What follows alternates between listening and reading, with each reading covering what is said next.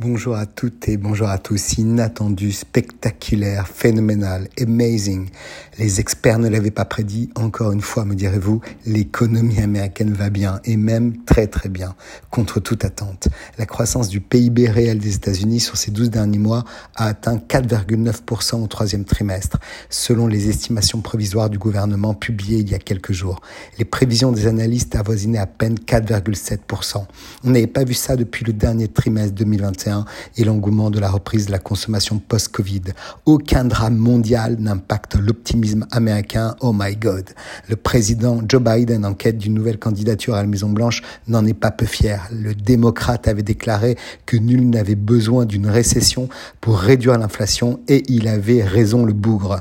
Même avec une baisse de l'inflation, la croissance est à la hausse et de rajouter que ce sont les USA qui contribuent au rehaussement de l'économie mondiale, rien que cela.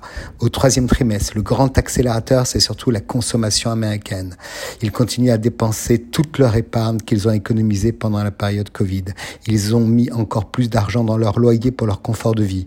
Ils ont également dépensé plus pour se soigner et pour acheter des médicaments, rajeunir leur électronique, renouveler leur voiture, souscrire à des services financiers et des assurances, sans oublier des visites plus fréquentes au restaurant et dans les hôtels.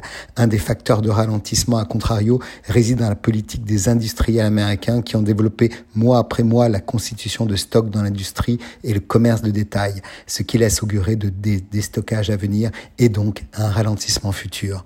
Les investissements des entreprises privées ont décliné.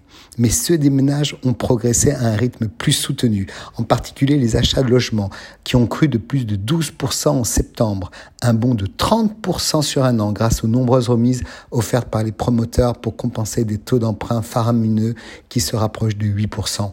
Enfin, argument de poids, les dépenses du gouvernement fédéral ont progressé plus vite, ce qui vient en balance des États et des collectivités locales qui ont décéléré. Les exportations, quant à elles, ont accéléré et donné de la vigueur. Mais tout cela n'a pas été sans mal. L'économie américaine a su résister au choc depuis la fin de l'été. Fin du moratoire sur le remboursement des prêts étudiants, remontée du prix de l'essence, grève dans l'automobile, crainte d'un blocage des dépenses fédérales en raison de l'instabilité politique du Congrès, le fameux shutdown. Tout cela sans oublier les taux d'intérêt US élevés qui renchérissent le coût du crédit et inquiètent les entreprises face à leurs dettes vertigineuses. Ces bonnes nouvelles touchent aussi l'emploi, avec un mois de septembre qui ont compté 336 000 postes nets de plus au pays de l'oncle Sam. Mais en économie, la joie n'est pas toujours durable. Après les hausses, on s'attend à ce que la Fed maintienne haut ou même relève ses taux pour desserrer les hausses des prix dans le pays. Et ça, c'est une mauvaise nouvelle pour les entreprises américaines et annonciateurs de faillite à venir et des banques qui accusent de moins en moins le coût.